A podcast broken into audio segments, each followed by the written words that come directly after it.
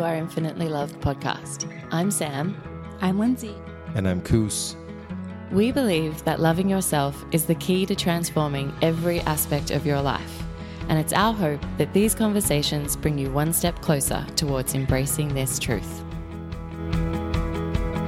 On this week's episode of the You Are Infinitely Loved podcast, we get to talk to someone whom we admire and look up to, Jonathan Fields. Between his podcast, Good Life Project, his latest book, How to Live a Good Life, and the best camp in the world, Camp GLP, he has impacted the lives of many people around the globe.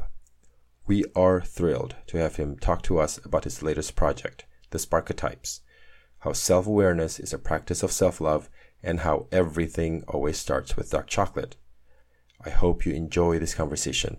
Well, welcome everybody to this week's episode of You Are Infinitely Loved. We are so, so thrilled to have Jonathan Fields with us today. And to begin this episode, I want to just begin with a public acknowledgement and a little bit of gratitude because Jonathan Fields' Good Life Project was something that played a really, really pivotal role in completely changing my life. So I was lucky enough to stumble across the video series of Good Life Project when it was still a video series before it became a podcast. And that was in 2013. And in 2013, it was a pretty uh, dark time in my life, I guess. I was struggling with a lot of things didn't really know what I wanted and was feeling quite alone and quite lost and devoid of a lot of meaning and a lot of purpose in my life.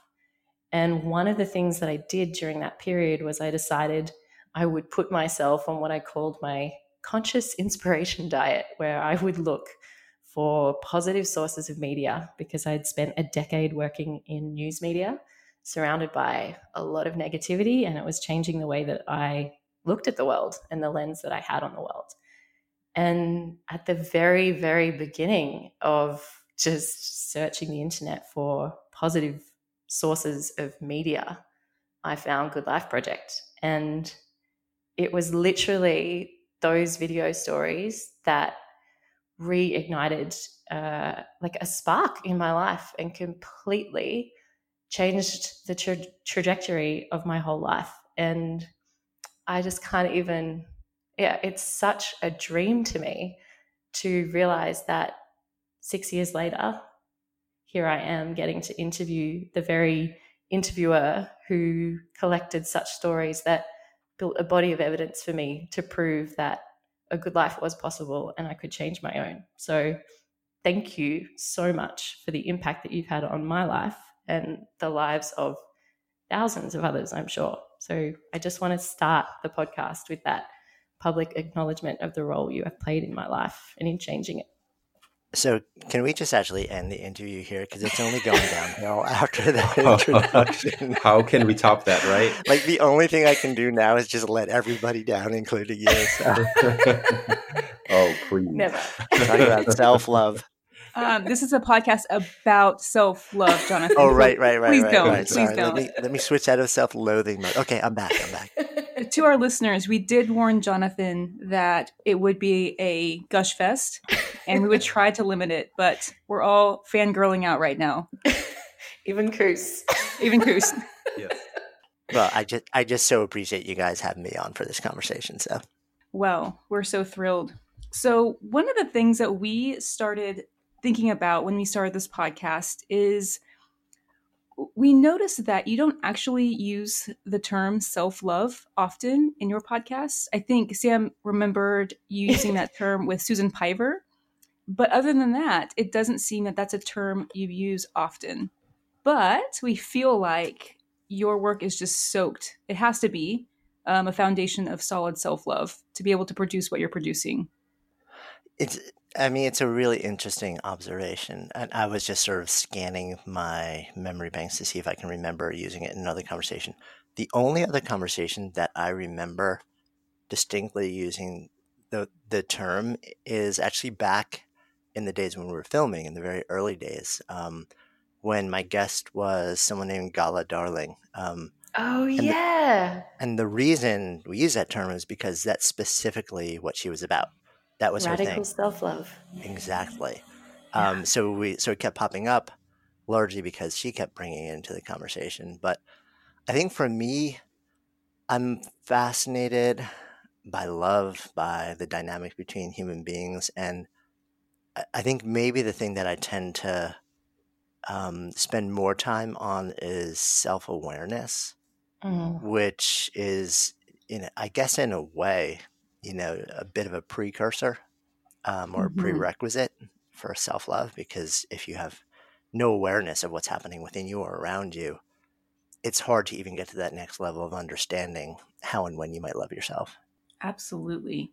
Yeah, for us, like at the heart of all of your work is this real emphasis on like deep self inquiry and really getting to know and understand yourself and what makes you tick. And like you said, I really do believe that is a precursor for self love because to know how to treat yourself well and understand what's loving and kind for you, you have to have that kind of understanding of yourself. And so, out of interest, have you always had a really strong sense of self awareness and enjoyed that kind of process of self inquiry? Or do you remember like when it started for you if you weren't always that way? Oh no, this is not a long term thing.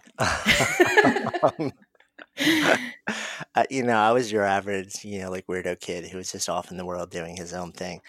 But what I will say is that probably my first awareness of a curiosity around the human condition and who we are and why we do what we do um, was in probably college. Um, I, I always knew I was a little bit of a different kid.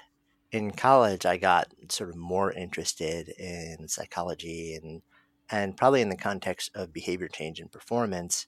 And at one point, I actually contemplated um, going and getting grad degrees in psych and becoming a, um, a performance psychologist because I was somebody who I think was oddly wired to set a goal in my head.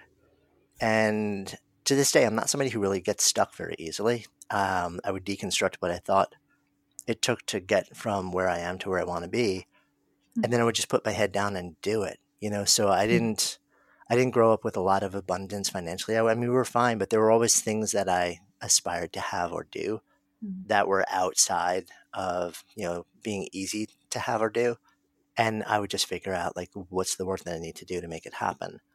And I think I got curious about how I was doing it, and I got curious about how other people did did do it, and also why so many other people didn't. Why so many people um, hold up, you know, a set of aspirations and ideals that they would love Mm. to live into in the world, and yet don't reach them, and in fact, very often don't even take the first steps to make any of it happen. And I realized, you know, I, through through my my you know being in life and being kicked around and going through a lot of years, you know, it's not that simple. There's a lot of complexity. There's a lot of Mhm. things, and I happen to come up in a very stable, loving, supporting household that let me go out and take risks and feel good, and and a lot of people haven't. So we all sort of arrive at the moment in life where we have to take action or not um, with a different history that you know either enables or to a certain extent disables or paralyzes our ability to take those actions. So I think in college is when a lot of the early seeds started to touch down, Mm. but then probably became kind of like ran from it, not ran from it actively, but just it wasn't really front and center. And my sense is it really probably touched down in a much more significant way in my life um, on 9 11, you know, 2001 Mhm. where I'm a New Yorker, and so I was here that day. And like anybody else who is a longtime New Yorker and who was here that day, um, somebody you knew wasn't alive at the end of that day. And for for me, it wasn't somebody who we were super close to, but they were you know certainly a friend. And it was a a, a father of two young kids. Um, the the youngest partner in the firm at the top of one of the towers, where the entire firm was um, no longer in existence and just never came home that day. And that was also on the eve of me um, opening what I hoped would become a substantial yoga center in New York City and a community in the sense of place of healing and movement and, and teaching and community. And it, it really, I was deeply emotionally affected. I was also married with, um, and we had a three month old baby. So there was just a lot spinning in my head. And, you know, the realization that 3,000 people didn't go to work that day, not expecting to come home, really, um, it just, it didn't leave me, you know, and it really, it, I think it reconnected me with this more existential exploration of who we are, what matters to us, how we spend our days. And it's, even though it's morphed and changed since then, it's never really let go. It became a more persistent part of my life and my seeking. Um, but it's always been underneath almost everything that I've done since then. Jonathan, that is so powerful to hear that. I feel like um, even when you mentioned earlier how growing up with a pretty stable, loving home kind of set a foundation, what would you say to people who maybe don't have that um, kind of foundation? How, did, how would you recommend they look towards self love, maybe without having that prior um, you know, childhood where they've learned it naturally? Yeah, it's such a good question, and I wish I actually had a better answer to it. But what what popped into my head was um, quite literally in a conversation that I just taped for um, Good Life Project yesterday, where I was talking with somebody who actually came up um, in a home where um, they really struggled to feel like they were loved from one parent, and the other parent was was absent, was not there, and um, struggled a lot and tried a lot of different things and eventually found a bit of salvation and elevation in discovering a new group of people, of peers who accepted this person as they were. Mm. Didn't ask them to change in any way, shape, or form. You know, like they were, you know, it's, and very often, you know, when you're younger, it's like, you know, it's the freaks and geeks. It's the people mm-hmm. who are mm-hmm. not necessarily mainstream doing everything, you know, the way that it's supposed to be done to fit in. And um, I, I think if you're not getting it from sort of your you know immediate family satellite, then part of the, the inquiry is because I, th- I think that we learn to love ourselves very often in relation to the way that we interact with others. Mm-hmm. Um, my sense is it's probably a really hard thing to do in isolation. Um, yeah. So whether we're either working with an individual that helps guide us through a process, um, maybe it's a therapist or maybe it's just somebody who you come to trust or a mentor, um, but I think finding belonging, finding a sense of community, mm. knowing that you're in relationship with a group of other people who see you as you are, accept you as you are, and don't ask you to change, um, goes a long way to planting the seed, to being able mm-hmm. to see yourself in a way that you feel that you are lovable. Um, and um, there, there may be other, you know, much more therapeutically accurate ways to do it, but that's just sort of I think the lens that I would bring to it. It's almost as if acceptance has to come before you can really dive into self-awareness. You know, to have that safety of I'm accepted for who I am, and so therefore I can discover um, what makes me unique and what makes me tick differently than other people. When you're not, um, you know, trying to be a part of the herd for safety.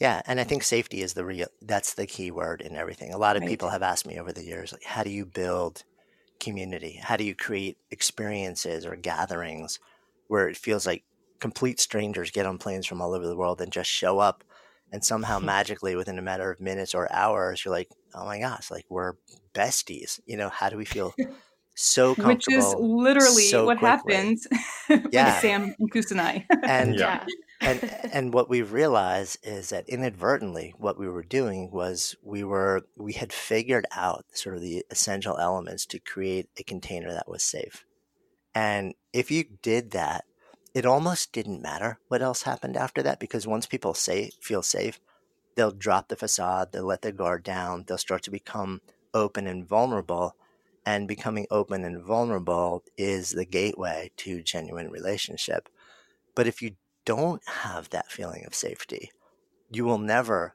allow yourself to peel enough of your onion in front of other people that they will feel compelled to want to know more and want to share more. And the relationships always stay pretty superficial. Um, so you can't learn much about them, they can't learn much about you, and neither of you can learn much about your individual selves. So safety, I think, is such a huge part of it. And if you don't feel safe in your family of origin, you know, then you've got to find it in some other way, shape, or form.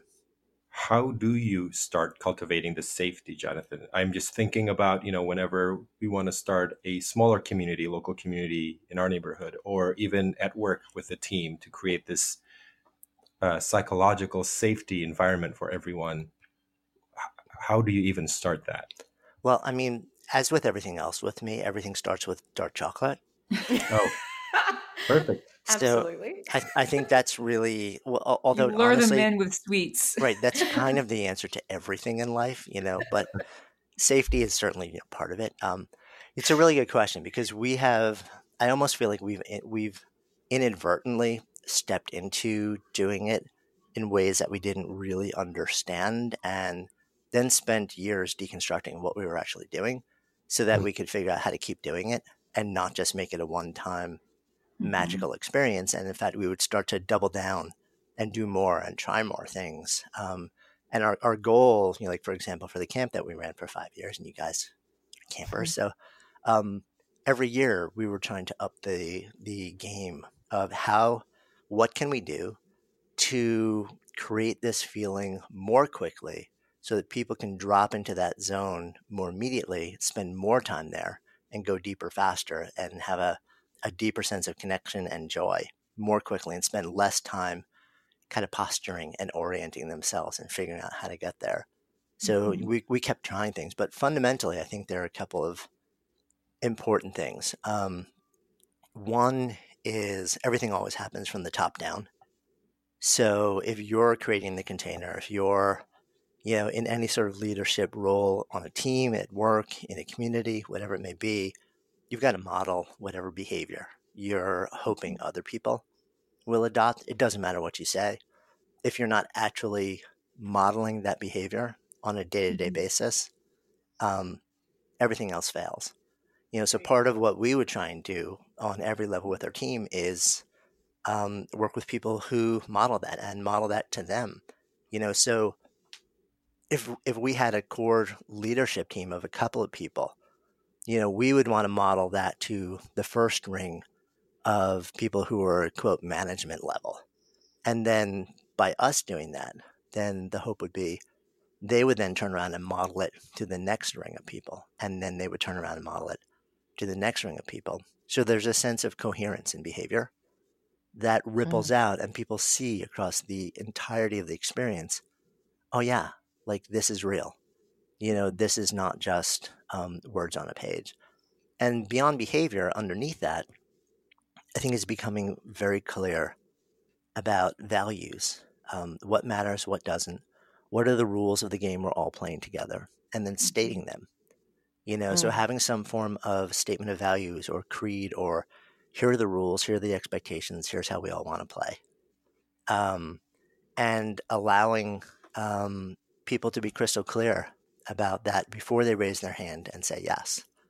You know, so mm-hmm. if you're doing this yeah. within a company, you be really clear about the values and the rules of the culture that somebody might be stepping into so that they can understand what that's about.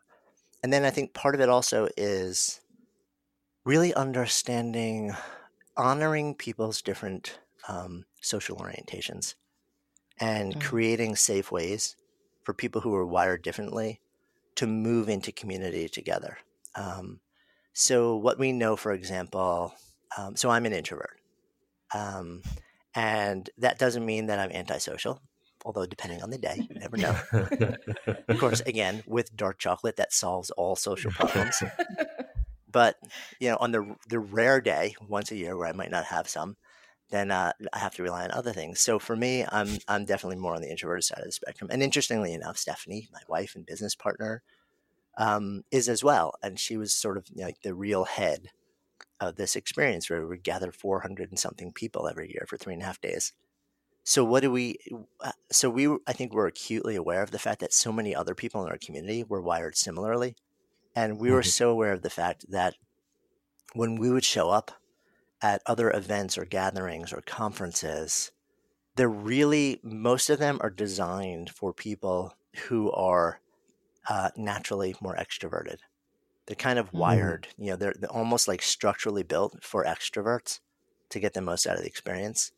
So we said to Mhm. ourselves, okay, what would we need if we showed up somewhere else to feel immediately safe, to feel immediately seen, to be imme- Mm. immediately felt and validated, and immediately like we could talk to anybody. And we started to build the structures, you know. So, so when you first would show up at this 160 acre, you know, immersive communal living experience, um, you know, you park in the parking lot or you get off a bus, and we have a crew of people that are waiting there to immediately say hi, to take you individually, to start a conversation, to walk with you, to give you a hug, to blow giant, you know, goofy bubbles with you. To so it's literally from the um, the first touch point. You know, we want you to feel like, oh, I can. Ex- this is going to be okay. You know, like I'm going to be okay. I don't know anybody here, and I'm going to be okay because they're they're going to take care of me. You know, like immediately I know somebody, and then You're from bringing there back, on, bringing back so many good memories here, Jonathan. yeah, like we we would We're all a little teary. We- yeah. and the and the goal is just to build on that, you know. So it's mm-hmm. like, a, and, and as you're walking up, you know, the first day, I I think the first year we did this, I can't remember if we kept doing it. You know, we had okay, so what can we do to give people permission to walk up to complete strangers and talk to them, where they don't have to feel like you know, like they're doing it themselves. It's their job to walk up, and they can they can point to something else that's making them do it, which kind of really changes the social dynamic. So we created human bingo cards where, you know, instead of colors, you would have 25 spots and you have to find one person who's read three books, one person who speaks French, one person who, you know, like has swum, you know, like a thousand meters or something like that. So every all of a sudden everybody's just rolling around, um, walking up to random people saying, Hey, have you done any of these things? And so it was a lot of it's it's funny, like a lot of a lot of it was um, a tremendous amount of attention and focus on designing for social dynamics and um, and interaction and safety. And the goal was to make it feel really natural and easy um, for people who were participating, but knowing that underneath it there was a huge amount of structure and intentionality, uh, all in the name of creating safety as quickly as we could. Wow. Well, you certainly pulled it off. it was, Yeah.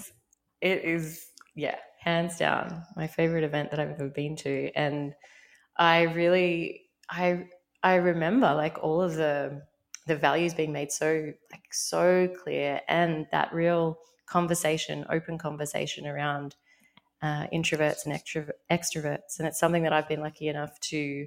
It really had an impact on on me and where I work here in in Phuket. I, I'm lucky enough to work at a wellness retreat, and in some ways, um, there's parts of that experience that really echo the community vibe of Camp GLP. It's like it's a very holistic experience, and people come in, and it's communal eating. Everybody's eating their meals together at the same time. It's a big table. It's like there's lots of moments where we're trying to facilitate connection.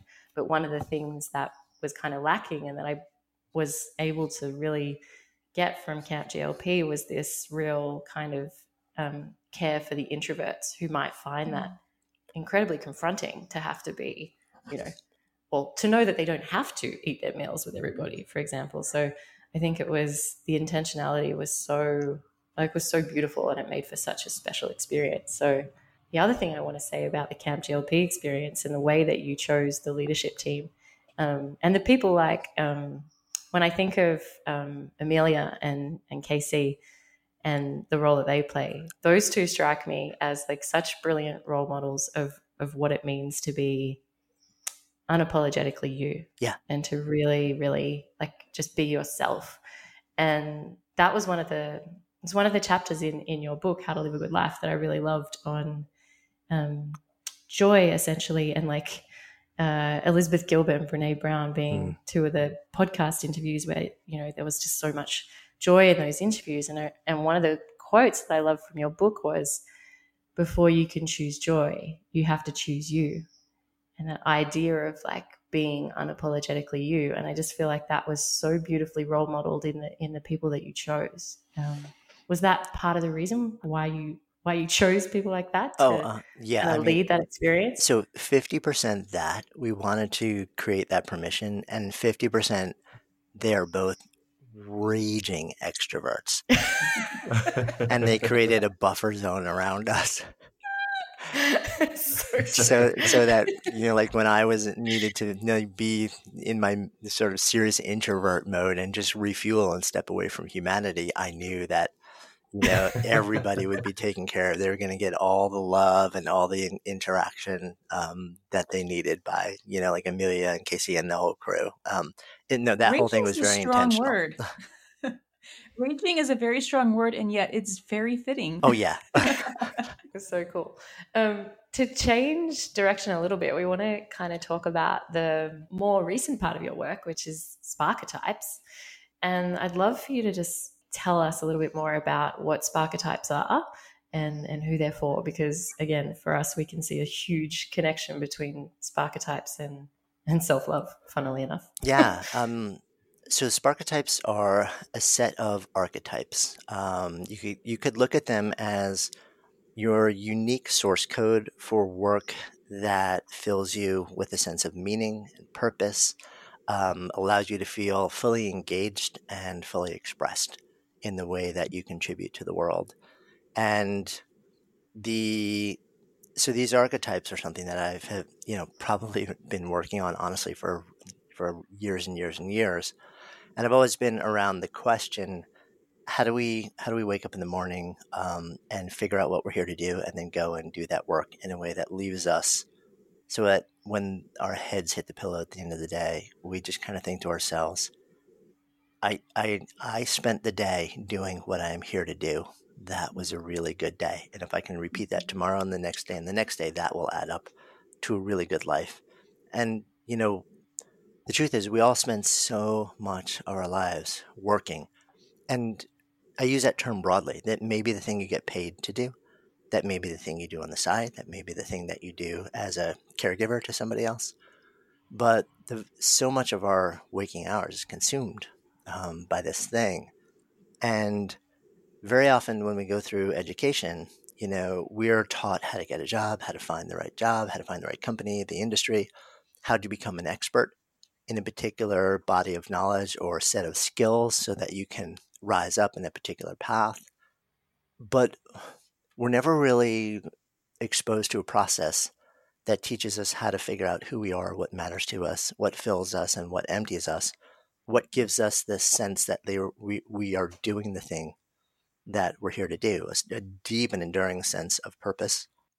And I started to, you know, I've thought about this and over a lot of years I've developed process around it and worked with so many individuals, founders of, of businesses and companies, teams, exploring these things. And what I realized a couple years ago is that at the end of the day, what almost everybody is coming to me asking is, what should I do with my life?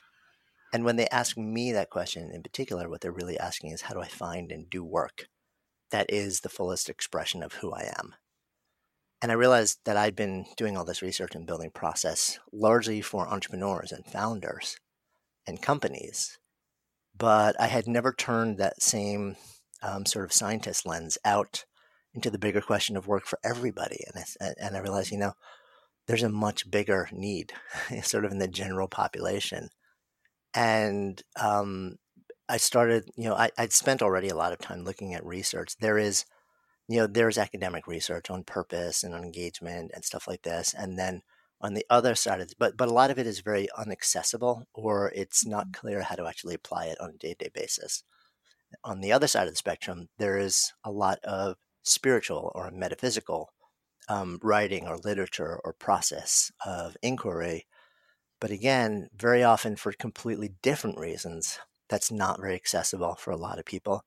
Not infrequently because a lot of it also is bundled with sort of a, a requirement that you buy into a much larger body of teachings or dogma that a lot of people don't uh, don't buy into or don't want to. They just they want simple, practical tools to help them figure out what is the thing inside of me that will fill me with the feeling that I want to get when I go to and come home from work every day.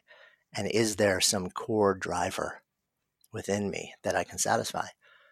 So I started doing that research myself and sort of drawing from my own personal experiences from working with at this point thousands of individuals and organizations and looking at the academic research and the spiritual um, development and seeing could i put together a practical set of tools that would help people identify their unique imprint or source code or what i call sparketype the archetype that sparks you and i didn't actually know if i could when i started but what i found out over time. So i started but you know by saying well you know, if you ask any person um, what they're here to do or what's their purpose, very often they have no clue, or if they do, they're giving a very superficial, time limited answer to the question.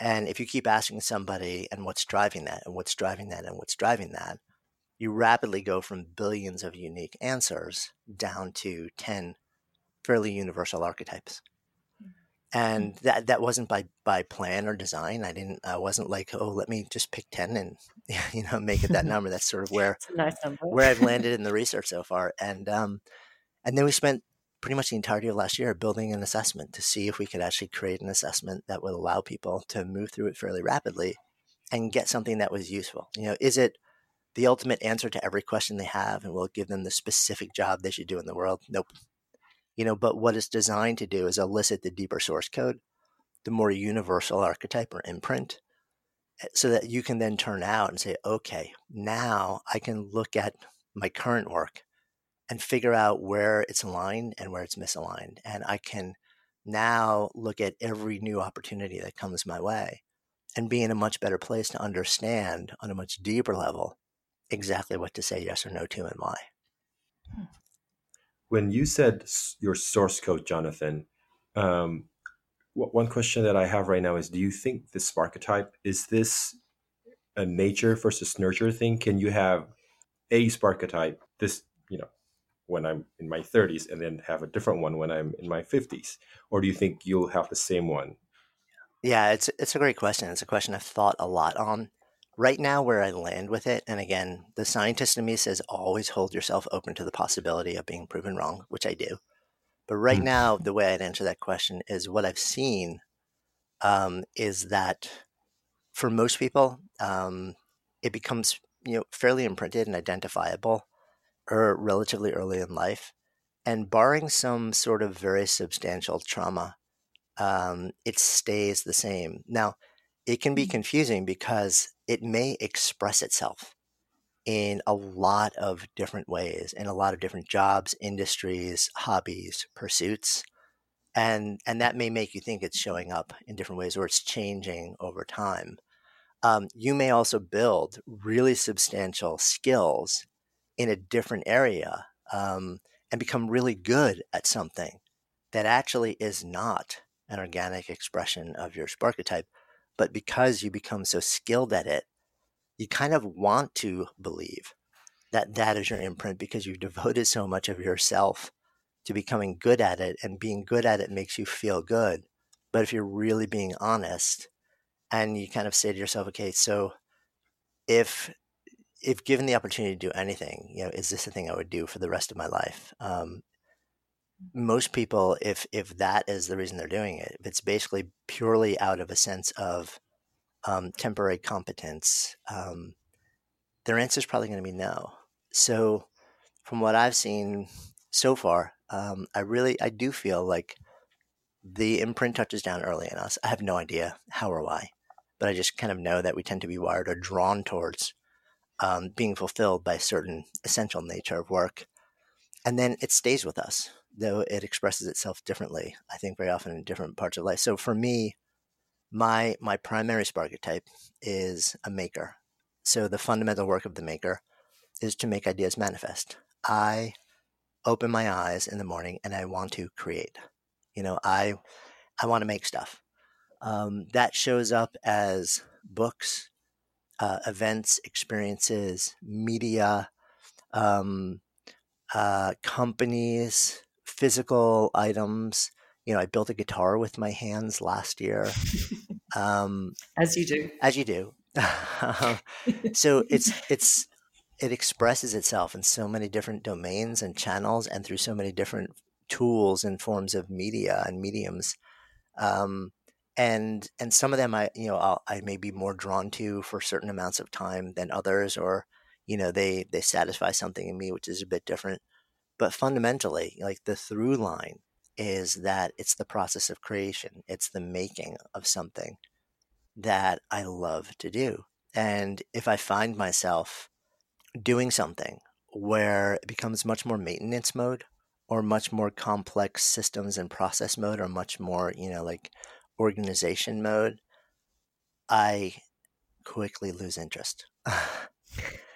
you know, and th- this also describes so much of the classic, the, the, the, classic startup founder, especially in the tech world, where it's mm-hmm. all about, you know, like, like idea, uh, launch, scale, build, sell, idea, launch, scale, build, sell. A lot of people are like, that's insane. Um, and for most people, it is. For most people, it actually is not right for them. But that, but some of them, if you're a pure maker, it's it's the process of idea to launch, which makes you so happy. And the real motivation to get to the exit is actually because it buys you back the freedom to devote the vast majority of your energy to making the next thing. Hmm. You know, Jonathan, I'm really curious about. Um, you know, I think we've kind of touched on how self awareness can lead to a more loving relationship with ourselves and then vice versa more so the more we love ourselves the more we can experiment with who we might be um, how would you feel like the sparketypes could help someone have a more loving relationship with themselves yeah it's a great question right um, so really just riffing off of what you just said there's the better we know ourselves so so I feel like we do a certain amount of violence to ourselves when we spend the vast majority of our waking hours doing things that conflict with our essential nature. Mm-hmm. You know, mm-hmm. so it's the exact opposite of self love. It's self harm to a certain extent. Right. Yet that's the way that most of us live our lives. You know, so mm-hmm. by mm-hmm. learning more about who you are, what matters to you, what doesn't, what fills you and what empties you, what you need in the world to be okay, it allows you the the it gives you the self knowledge to much better understand what to say yes or no to in a way that um, nourishes you. And to me, you know, that helps you step further away from choices that cause harm and further into choices that lead to self fulfillment mm-hmm. or self love. I can't tell you how much I've used um, building a value statement from your How to Live a Good Life book. Oh, cool um, I've used that over and over with clients, and it really is such a powerful tool of learning how to practice self love. Because, you know, loving yourself can be this kind of hypothetical, like, I don't really know what that means. Like, it sounds great, it sounds woo woo, and yeah, we should all we should all do that, right? But what are the steps to get there for me? That's going to be unique for every person. And so I think even being able to identify um, what are my unique values and how was I made to be? And that's my jumping point for all decisions. And I'm, I'm telling you, it has been such a magic question for me to ask my clients and, and myself. Mm. um, and so it's just really interesting how I think that ties in really nicely to what you're doing with Sparketypes now. Yeah, no, that's great to hear. I love that. Yeah, it's it's an exercise that I am I often use use with my clients. It's actually in one of my talks um, I get to do it every week here in Phuket, and it's so like it really does. It changes the way that people make decisions and the way they view their lives, and it's such a beautiful it's such a beautiful tool. Ah, nice. So yeah, one of the other things I wanted to ask you about was self care because for us, like self care is a big uh, component of self love, and I'm just curious as to like what are the things that you do in your life uh, as an active like to take care of yourself. What's your kind of self care moments in your day? Well, again, you guys know where my starting point is. Dark chocolate. chocolate. Dark chocolate. It really is everything. You know, that's 90% of my daily self care is dark chocolate. Jonathan, I'm starting to worry about um, some addiction behaviors. yeah. Should we talk? I know. There may need, people have tried interventions, but I have overwhelmed okay. every okay. attempt so far. um, no, so for me, um, the heartbeat of my self care is what I do first thing every morning, which is um, breathing exercises and meditation. So no matter where I am in the world, no matter how dog tired I may be on any given day, whether I wake up, you know, super early or late, um, I wander out of bed. I am not social. I'm not human. I'm not remotely friendly. I'm not a morning person at all. But I'm feeling for your wife here right now. Is she okay? Um, so, but I also wake up before everybody else, so nobody like you know I don't have to. Be oh, human. good, good. so I'm always the early one up in the house, and uh, and I sit down and I do about five minutes of breathing exercises or pranayama, which is something that's sort of a a, a, a blended um, set of breathing exercises that I've adapted over the years from back in my yoga training days, and uh, and those are designed to largely reset my nervous system. Um, so your your rate of breathing actually has a direct correlation with your um, your state of um, either fight, flight, or freeze. You know, your uh, sort of like nervous system state of agitation. And what I like to do is sort of is breathe my way into a very calm, focused state first thing in the morning. So I don't do an energized thing.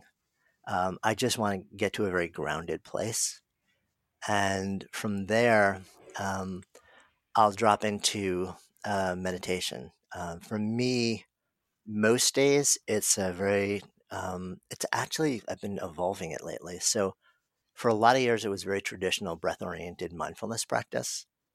Um, there are really three three key elements to mindfulness. Um, one is one is focus, one is opening, and one is dropping. Most people uh, will focus on the focus, meaning you hmm. pick uh, your breath as an anchor and you kind of just direct your attention to it. And as it wanders, you notice that and you bring it back. And that's really important and it affects your brain in a particular way, which is super beneficial.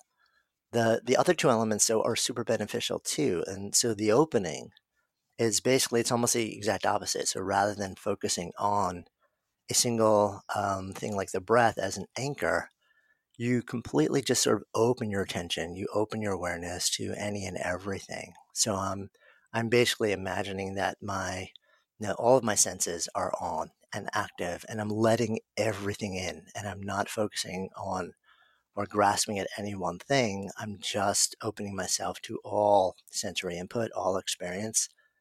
And then part of that is the third thing, which is dropping. And this happens in both focusing and opening meditations, which is that when you notice that your mind has now wandered off somewhere else to like what you need to do or this thought spinning, whatever it is, it's noticing that and then consciously letting it go and saying, let me go back to whatever the more central part of the practice is, whether it's a, you know, a, a focused or an opening stance. So I will, I will sometimes spend an entire session just in one of those what I've been doing lately is kind of um, developing my own blended practice based on my breathing rate, and um, so it's it's almost like um, interval training within my practice, where I um, I'm moving between different phases based on my breathing rate. And I also found that my breathing rate becomes very slow during my practice, not because I'm forcing it to, but because it kind of naturally tends to do that. Um, and in fact, the breathing exercises that I do leading into my meditation have my breath slowing down. So I'm generally only breathing twice a minute. And it's actually it's actually very comfortable. Um, it sounds odd, but yeah, but um, wow. but when you do it, it actually you know takes time. I don't kids don't do this at home, but over a period of years, your you know your body and your immune system and, and your nervous system you know sort to uh, they tend to dial themselves into a mode where it feels very comfortable and it's not stress inducing for me. It's actually very peace inducing. So that's how my day starts. Sam, um, Sam Coos, did you just try to slow down your breathing twice a minute? yep. As soon as you like said I said, that? do not try that at home. Also, not recommended immediately after loading yourself up with dark chocolate. Noted. Noted. They are they are contrary the indicators. That's really fascinating. Thank you for sharing. Yeah, and, then, and then two other things I'll just throw in really quick. Um, nature. Uh, so I live in New York City, but three blocks in one direction is Central Park, and two blocks in the other is the Hudson River. And I am out in one of those two places as often as I possibly can because nature is a huge reset for me.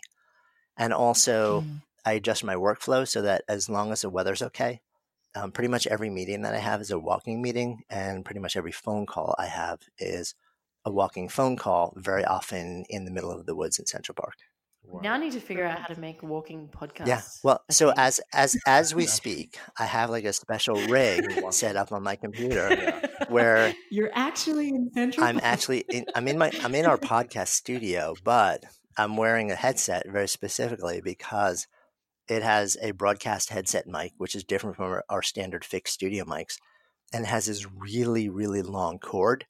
So this whole time I've just been sort of like pacing and walking around. So I've been moving this entire time. really. Whoa. Wow. Interesting. Huh.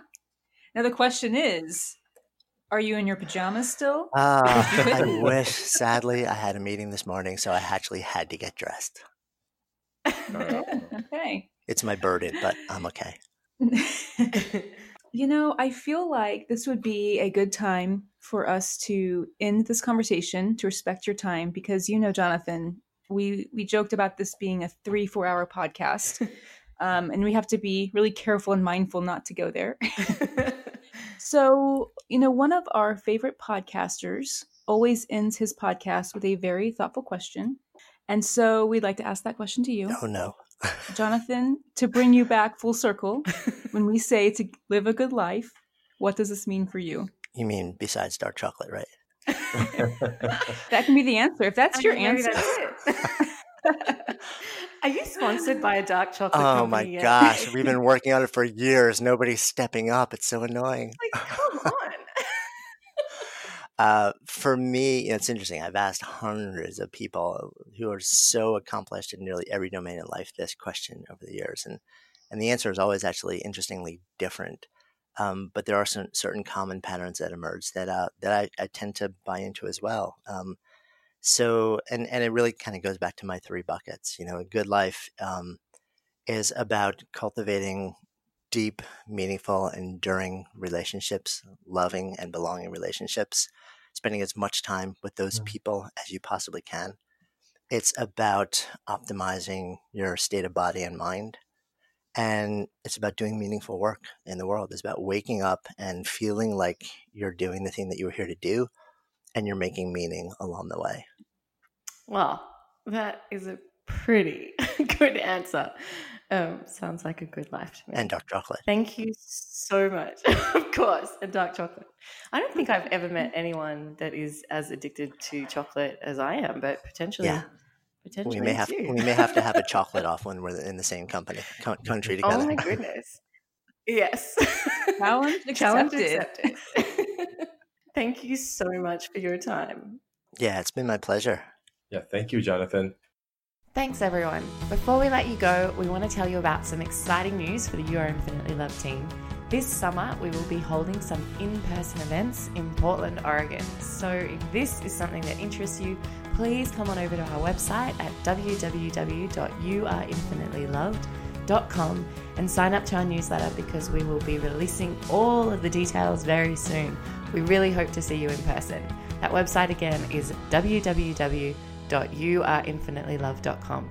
Thanks so much for listening to this episode.